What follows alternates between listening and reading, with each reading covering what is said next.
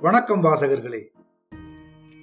இன்று நாம் கேட்க இருக்கும் கதை தி ஜானகிராமன் எழுதிய யோஷிகி என்னும் சிறுகதை. கியோட்டோ ஸ்டேஷனில் இறங்கியதும் ஒரு டாக்ஸியை பிடித்து கொக்குசாய் ஹோட்டலுக்கு விடச் சொன்னேன். ஐந்தே நிமிஷங்களில் ஹோட்டல் வந்துவிட்டது. வரவேற்பு மேஜை அண்டை போனேன். என் பெயரை சொல்லி இந்தியாவிலிருந்து வந்திருக்கிறேன் என்று ஆரம்பிப்பதற்குள் ஹோட்டல் சிப்பந்தியே மீதியை பேசிவிட்டான்.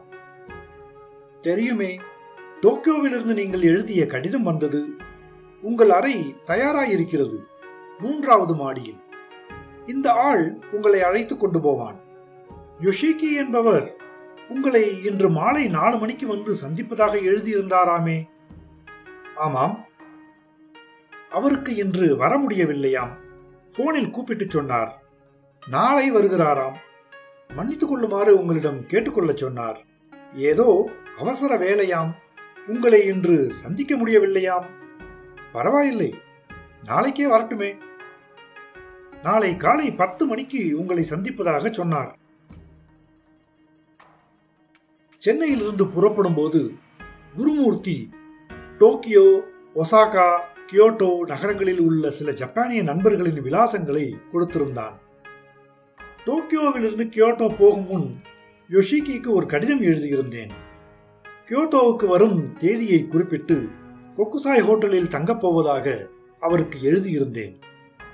வந்த அன்று மாலை சந்திப்பதாக யோஷிகியிடமிருந்து உடனே பதில் வந்துவிட்டது. என்ன அசௌகரியமோ? யோஷிகி மின்சார சாமான் வியாபாரியாம். பிஏ படித்திருக்கிறாராம். இங்கிலீஷ் பேசுவாராம். மூன்றாம் வருடம் இந்தியாவுக்கு வந்திருந்தாராம். சென்னைக்கு வந்து ஒரு வாரம் இருந்தாராம். மூன்று நாட்கள் குருமூர்த்தியோடேயே அவன் வீட்டில் தங்கி சாப்பிட்டுக் கொண்டிருந்தாராம். கியோத்தோவில் அவரை பிடித்துக்கொள் ஒரு இடம் மீதி இல்லாமல் சுற்றி காண்பிப்பார் என்று சொல்லியிருந்தான் குருமூர்த்தி. யோஷிக்கு நாளை காலையில் தான் வரப்போகிறார். அதுவரையில் எப்படி பொழுதை போக்குகிறது? பொழுது போக்குவது அப்படி ஒன்றும் சிரமமாக இல்லை. மூன்றாவது மாடியில் தங்குபவர்களை கவனிப்பதற்காக இரண்டு மூன்று பெண் சிப்பந்திகள் இருந்தார்கள். அறைக்குள் நுழைந்து முகத்தை கழுவி துடைத்துக் கொண்டு படுத்தேன். அப்படி ஒன்றும் களைப்பாகவும் இல்லை. சும்மா கண்ணை மூடிக்கொண்டேன். யார்? உள்ளே வரலாமா? பெண் குரல். வரலாம். ஒரு பெண் வந்தாள். ஹோட்டல் சிப்பந்தி. ஏதாவது சாப்பிடுகிறீர்களா? என்ன இருக்கிறது? என் தலைமாட்டில் வந்து சுவரில் தொங்கிய உணவு பட்டியலை எடுத்துக் கொடுத்தாள். பார்த்தேன். எனக்கு பிடித்தது ஒன்றுமே இல்லையே. ஏன்? நான் சாகபட்சினி. இதில் பன்றி மாடு கோழி குஞ்சு இப்படியே இருக்கின்றனவே. ஏன் மீன் சாப்பிடலாமே? மீன் தாவரமா? மீன் கூடவா சாப்பிட மாட்டீர்கள். சரி ஆம்லெட் இருக்கிறதே. அது முட்டையிலிருந்து செய்கிறதல்லவா? முட்டை கூடவா சாப்பிட மாட்டீர்கள். முழு சைவமா நீங்கள்? ஆமாம். எனக்கு ரொம்பவும் வருத்தமாக இருக்கிறதே. எதற்கு? நீங்கள் சாப்பிடும்படியாக இங்கு ஒன்றுமே இல்லையே. பிஸ்கட் இருக்கிறதா? இருக்கிறது. பிஸ்கட் சுருள் ரொட்டி எல்லாம் இருக்கிறது. பிஸ்கட்டும் காப்பியும் கொண்டா? போதுமா? என்ன செய்கிறது? எனக்கு ரொம்ப வருத்தமாக இருக்கிறதே. வருத்தப்படாதே. பிஸ்கட்டும் ரெண்டு காப்பியும் கொண்டு வா. சரி இதோ வந்து விடுகிறேன். காப்பிக்கு பால் வேண்டும். கருப்பு காப்பி வேண்டாம். பால் சாப்பிடுகிறீர்களா? ஏன்? முழு சைவம் என்று சொன்னாற் போல் இருக்கிறதே. பரவாயில்லை நீ ரொம்ப வருத்தப்படுகிறாயே. அதற்காக பாலாவது போட்டு காப்பியை குடித்து வைக்கிறேனே.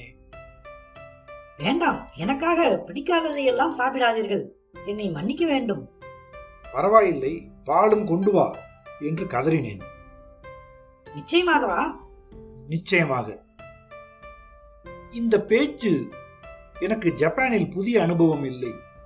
இரண்டு மாதமாக பழகி போனது சாப்பாட்டை பற்றியே பல இடங்களில் பேசி பொழுதை கழித்திருக்கிறேன். மீனும் முட்டையும் சைவ உணவு என்று பலர் சாதிப்பதும் பால் சைவ உணவு என்று நான் சாதிப்பதும் தினம் நடக்கிற தத்துவ சர்ச்சை. காப்பியை கொண்டு வந்தவள் நான் வற்புறுத்தியதற்காக ஒரு காப்பியை கருப்பாக குடித்தாள். சைவ அசைவ சர்ச்சை மீண்டும் தொடர்ந்து பொழுதை தள்ளிற்று. மூன்று மணி அடித்தது. என் ஜப்பானிய நண்பர் வராததை சொன்னேன்.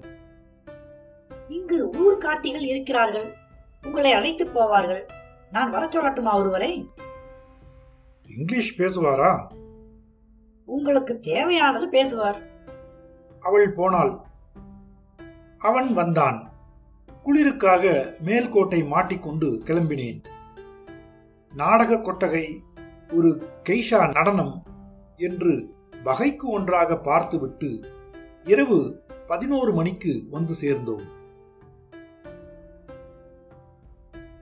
எனக்கு ஒன்பது மணிக்கே டியூட்டி முடிந்து விட்டது ஆனால் உங்களிடம் விடைபெற்றுக் கொள்ளவில்லையே என்று தங்கியிருந்தேன். காலையில் வருகிறேன். குழந்தை மாதிரி தூங்குங்கள். என்று விடைபெற நின்றாள் அவள். நான் இரண்டு மணிக்குத்தான் தூங்குகிற வழக்கம். எனக்கு வருத்தமாக இருக்கிறதே. ஏன்? உங்களுக்கு பேசக்கூட ஆள் இருக்காதே. நான் வேண்டுமானால் இரண்டு புத்தகங்கள் தரட்டுமா? கொண்டா. போகும்போது இரண்டு புத்தகங்களை கொடுத்துவிட்டு போனாள் அவள். ஒன்று கதை புத்தகம் இன்னொன்று கட்டுரை தொகுப்பு. கதை புத்தகம் ஜப்பான்காரர்கள் எழுதின கதைகள் ஆங்கில மொழிபெயர்ப்பு. இன்னொன்று ஜப்பானியர்களின் பழக்க வழக்கங்களைப் பற்றி ஆங்கிலத்தில் யாரோ மேல்நாட்டவர் எழுதியது. வகைக்கு கொஞ்சமாக படித்தேன். தூங்கினேன். காலையில் எழும்போது எட்டு மணி. குட் மார்னிங் ஒஹாயோ கோசாய்மஸ் என்று நான் பதில் கொடுத்தபோது அவளுக்கு சந்தோஷம் தாங்கவில்லை. உங்களுக்கு ஜப்பான் மொழி தெரியுமா? என்று கேட்டாள். அதுதான் பேசினேனே. ஜப்பான் மொழி உங்கள் காதுக்கு எப்படி இருக்கிறது? ரொம்ப இனிமை. ரொம்ப நன்றி. ஜப்பான் மொழி பேசுவீர்களோ? நன்றாக பேசுவேன். Good morning good evening good night முட்டை சாப்பிட மாட்டேன். மரக்கறி தான் சாப்பிடுவேன். ஐந்தும் தலையில் பாடம். போதுமே உணவு பிரச்சனை தீர்ந்து விட்டது என்று சிரித்தாள் அவள். நன்றாக தூங்கினீர்களா? குழந்தை மாதிரி தூங்கினேன். மறுபடியும் சிரித்தாள் அவள். இந்த முகமலர்ச்சி ஜப்பானில் தண்ணீர் பட்ட பாடு. கோடி ரூபாய் கொடுத்தாலும் சிடுசிடுப்பு கிடைக்காது. இந்த மாதிரி மனுஷர்களோடு பேசுவதற்கு என்ன தயக்கம்? ஜப்பானில் தங்குபவர்களுக்கு பொழுதுபோக என்ன என்ன பேசலாம் என்று அவளுக்கு அற்றுப்படியாக இருந்திருக்க வேண்டும். போன் மணியை கேட்டு தூக்கின போது யொஷிகி வந்திருக்கிறார் வர சொல்லலாமா? என்று செய்தி வந்தது. மணி பத்து. ஒன்றரை மணி நேரம் பொழுது போனது தெரியாமல் பேசியிருக்கிறாள் இவள். நண்பர் யுஷிகி வருகிறார் என்றேன். நல்லது. அப்படியானால் இன்று ஊர்காட்டி தேவையில்லை. வேண்டாம். யுஷிகி வந்தே விட்டார். நல்ல வெள்ளை நிறம் மூக்கு கண்ணாடி. நீங்கள் ஆமாம் என்று பெயரை சொன்னேன். நான் யுஷிகி நேற்று வர முடியவில்லை. திடீரென்று அவசர வேலை பரவாயில்லை. அறை வசதியாக இருக்கிறதா? ரொம்ப. நேற்று என்ன செய்தீர்கள்? ஒரு வழிகாட்டியுடன் சில இடங்களை பார்த்தேன் என்று பார்த்த இடங்களை சொன்னேன். நல்லது. இன்று முழுவதும் நான் சும்மா தான் இருக்கிறேன். நீங்கள் எத்தனை நாட்கள் தங்கப் போகிறீர்கள்? இன்னும் இரண்டு நாட்கள். அப்படியா? நீங்கள் ஊருக்கு போகிற வரையில் உங்களோடு கூடவே நான் இருந்திருக்க முடியும். இந்த தடவை முடியவில்லை. இன்று முழுவதும் இருந்து முக்கியமான இடங்களுக்கு அழைத்து போகிறேன். அதற்கு பிறகு தங்க முடியாது என்று நினைக்கிறேன். பொருட்படுத்த மாட்டீர்களே. ஐயோ என்ன இது? நான் பார்த்துக் கொள்கிறேன். யோஷிக்கு உயரம் என்றுதான் சொல்ல வேண்டும். அதாவது ஐந்தரை அடி உயரம். குளிரை தடுக்க ஜப்பான் முழுவதும் கம்பளி கோட்டு கால் சட்டை கழுத்துப்பட்டி எல்லாம் அணிகிற பருவம் அது. அவருக்கும் அந்த உடை கன எடுப்பாக இருந்தது. உட்கார்ந்து கொண்டு பேச ஆரம்பித்தார் அவர். ஜப்பானுக்கு எப்போது வந்தீர்கள்? இரண்டு மாதம் ஆயிற்று. ஜப்பான் பிடித்திருக்கிறதா? ஜப்பான் பிடிக்கவில்லை என்று எவனாவது சொன்னால் அவன் பரம அரசிகனாக இருக்க வேண்டும். ஓ ரொம்ப நன்றி.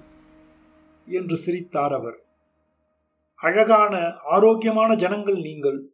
நான் ஜப்பானில் காலடி வைத்து இரண்டு மாதம் ஆயிற்று. இன்னும் ஒரு நரைமயரை பார்க்கவில்லை. ஒரு சிடுமூஞ்சியை பார்க்கவில்லை.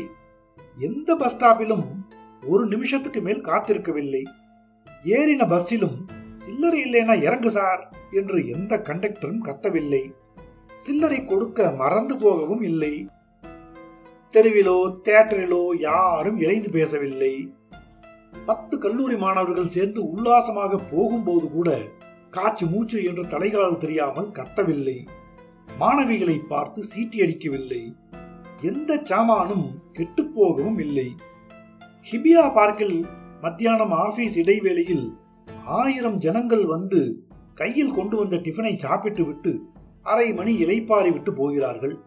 நானும் போய் உட்கார்ந்தவன் ஒரு பெஞ்சில் எண்ணூற்று சொச்ச ரூபாய் இருந்த பர்ஸ் டயரி எல்லாவற்றையும் மறந்து விட்டு போய்விட்டேன். மூன்றரை மணிக்கு மேல் ஞாபகம் வந்தது. திரும்பி ஓடி வந்தேன். மூன்று மணிக்கு போகும்போது அது அங்கேயே இருந்தது. யாரும் இங்கு கத்துவதில்லை சிகரெட் பிடிப்பதில்லை. படிக்கிறார்கள் இல்லாவிட்டால் கண்ணை மூடிக்கொண்டு விடுகிறார்கள். போதும் போதும் என்று சிரிக்க ஆரம்பித்தார் யோஷிக்கு. நான் நெட்டுரு போட்டு ஒப்பிப்பது மாதிரி சொன்னதுதான் அவருக்கு கிச்சு கிச்சு மூட்டி இருக்க வேண்டும். ஏன் நான் சொல்வது சரியில்லையா? கண்ணால் பார்த்து அனுபவித்ததை சொல்கிறேன். உங்கள் மக்களுக்குத்தான் என்ன சுத்தம் என்ன கட்டுப்பாடு என்ன கலை உணர்ச்சி? காரியங்கள் செய்வதில்தான் எவ்வளவு சுருக்கு எவ்வளவு நறுவிசு? மேம்புள் மேயாமல் ஆழ்ந்து செயலாற்றக்கூடிய பண்பு என்ன ஓயாத உழைப்பு ரொம்ப நன்றி. பஸ்ஸுக்காக காத்திராதது கண்டக்டர்கள் இனிமையாக பேசுவது எல்லாம் சரிதான். பெண் கண்டக்டர்கள் பேசுவது வேறு எப்படி இருக்க முடியும்? ஆனால் ஒரு பெண் வந்து பஸ்ஸில் ஏறினால் ஓர் ஆணும் எழுந்து இடம் தரமாட்டான் இங்கே. நீங்கள் பார்த்திருக்கிறீர்களா? உங்கள் பெண்கள் மிக்க பலசாலிகள். இல்லை எங்கள் ஆண்கள் அவ்வளவு எடுத்துக்காட்டாக நடந்து கொள்ளவில்லை என்று அர்த்தம். பல விஷயங்களுக்கு மாற்று சொல்லிக்கொண்டே வந்தார் யுஷிகி ஆனால் உள்ளுக்குள் அவருக்கு பூரிப்பு. மெழுகு தண்ணி இங்கிலீஷ் அகராதிக்கு போய்விட்டது என்று நாம் ஆனந்தத்தில் வெடித்து போகும்போது ஜப்பான்காரன் தன் சாதனைகளை உலகம் வியப்பதைக் கண்டு பூரிக்க மாட்டானா என்ன? ஆனால் நீங்கள் ரொம்பவும் மிகையாக புகழ்கிறீர்கள் என்று யோஷிகி அடிக்கடி வெட்கப்பட்டுக் கொண்டிருந்தார். ஜப்பானே வெட்கப்படுவது போல் இருந்தது. அன்று முழுவதும் கியோத்தோவை சுற்றினோம். நாராவுக்கு போனோம்.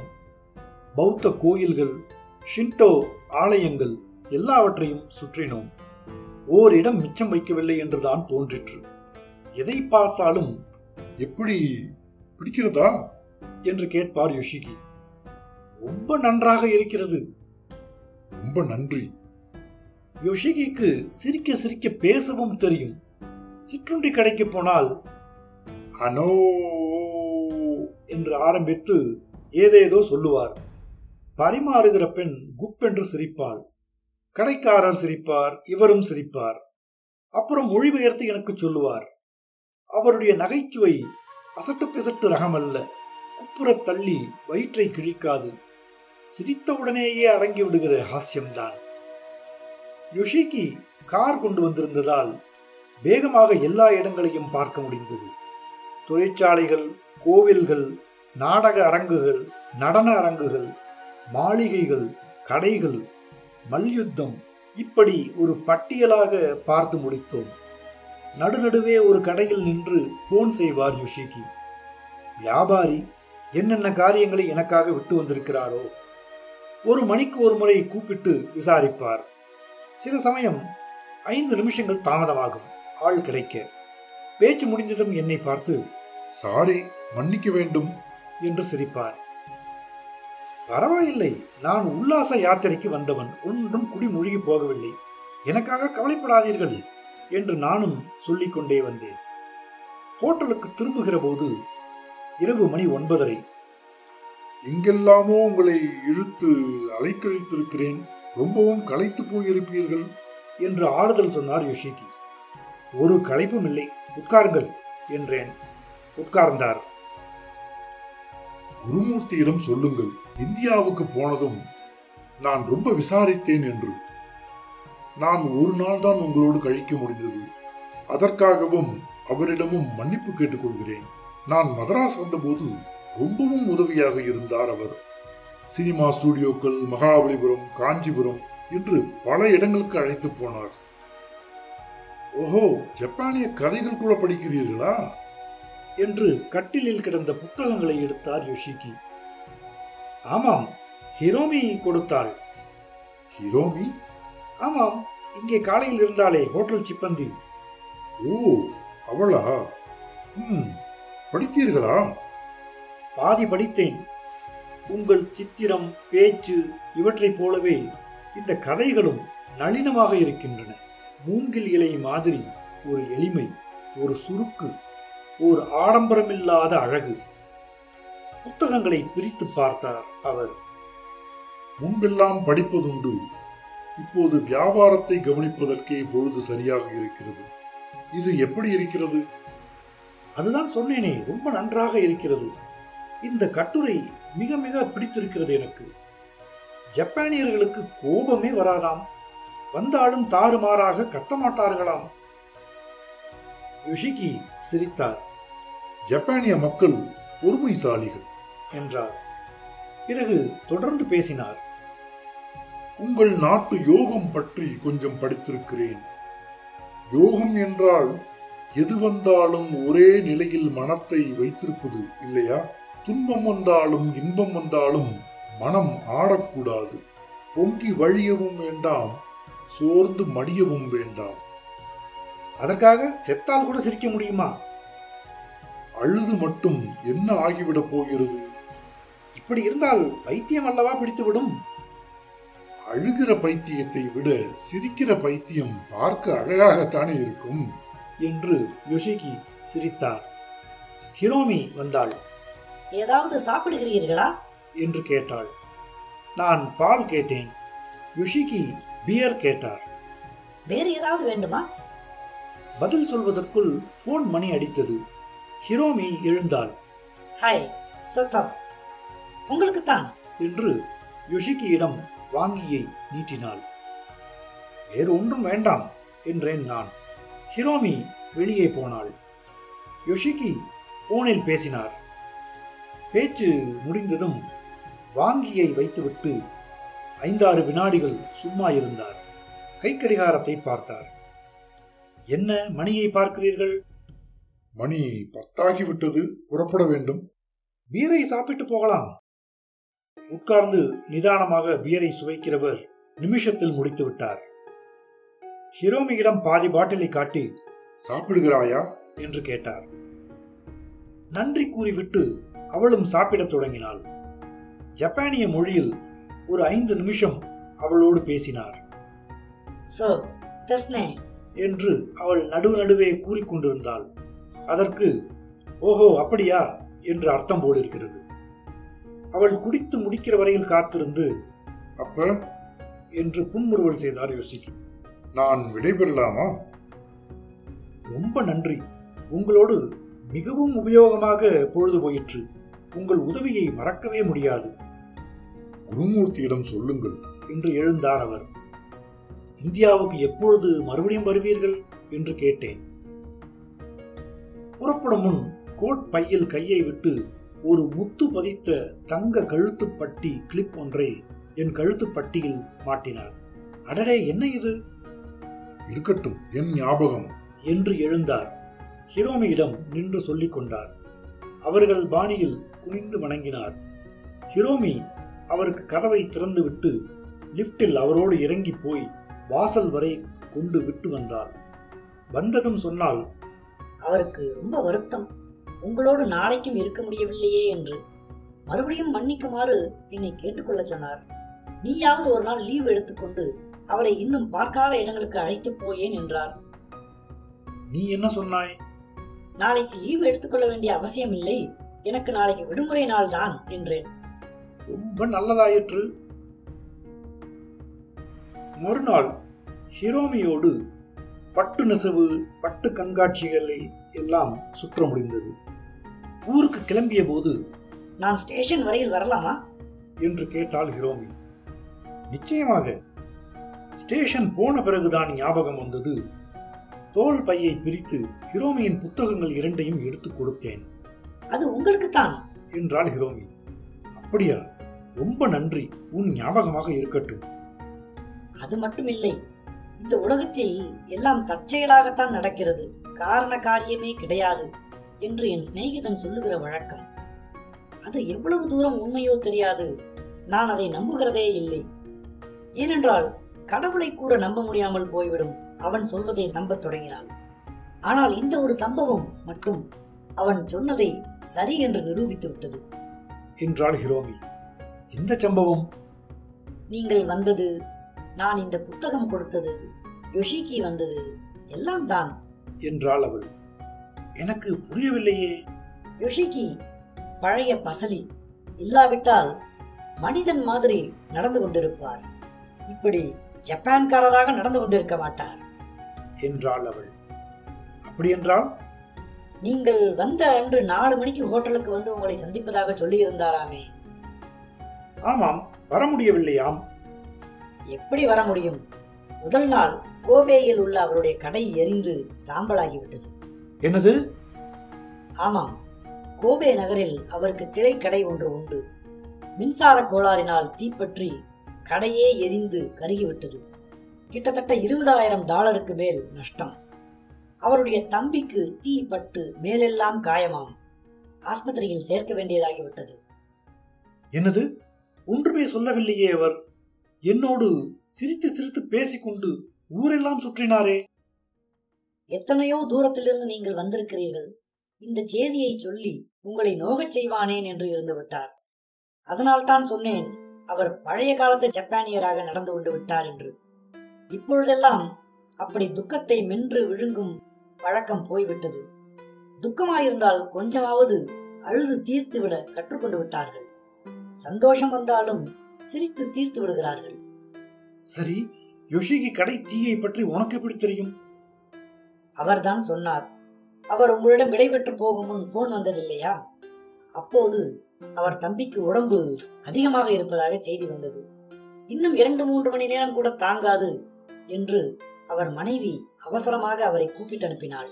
பிரக்ஞை தப்பிவிட்டதாம். எத்தனையோ வைத்தியம் செய்தும் பயனில்லையாம். ஏக செலவு செய்து பெரிய டாக்டர்கள் கூட பார்த்தார்களாம் ஆ? எனக்கு மூளை நின்று விட்டது போல் இருந்தது. ஆ? ஆ? இதைத் தவிர வேறு பேச நாக்கு பயன்படவில்லை. பிரக்ஞை தப்பிவிட்டது என்று தெரிந்த பிறகுதான் இவருக்கு துக்கம் தாங்கவில்லை. அதுவரை எப்படியோ தாங்கிக் கொண்டு விட்டார். இனிமேல் ஒரு வார்த்தை கூட அவன் பேச மாட்டான் என்றார் என்னிடம் அதை சொல்லும் பொழுது அவர் நெஞ்சு தழுதழுத்து விட்டது. கடைசியில் இதை பற்றியெல்லாம் உங்களிடம் பிரஸ்தாபிக்கவே கூடாது என்று வேறு என்னை எச்சரித்து விட்டு போனார். ஆனால் எனக்கு எப்படி சொல்லாமல் இருக்க முடியும்? இவ்வளவு தூரத்திலிருந்து வந்த ஒரு நல்ல நண்பரிடம் கூட தம் துக்கத்தை பகிர்ந்து கொள்ள தவறிவிட்டாரே பாவி மனுஷன். இவர்கள் எல்லாம் மனுஷனாக இருக்கக்கூடாதோ? என்று தூரத்து குன்றுகளை பார்த்தாள் அவள். என்னால் தாங்க முடியவில்லை. தீச்சுட்ட புண்ணோடு நினைவிழந்த இளம் உடல் என் கண்ணை மறைத்தது. வண்டி வர இருபது நிமிஷம் இருந்தது. நான் பேசவில்லை. ஹிரோமியும் பேசவில்லை. வண்டி வந்து ஏறும்போது கடைசி நேரத்தில் நானும் உங்களை கஷ்டப்படுத்தி விட்டேன். என்று ஓர் இரக்க புன்னகையுடன் ஹிரோமியின் குரல் தனிந்து ஒலித்தது. நீயும் ஜப்பான்காரியாகத்தான் இருக்கிறாய் என்று என்னால் சொல்லாமல் இருக்க முடியவில்லை. வண்டி இரண்டு நிமிஷம்தான் நின்றது. புறப்பட்டது. நூறு மைல் போய்தான் அடுத்த ஸ்டேஷன். வேகமும் மணிக்கு நூற்று நாற்பது மைல். இந்த ஹிகாரி எக்ஸ்பிரஸ் உலகமே இதுவரை சாதிக்காத சாதனை.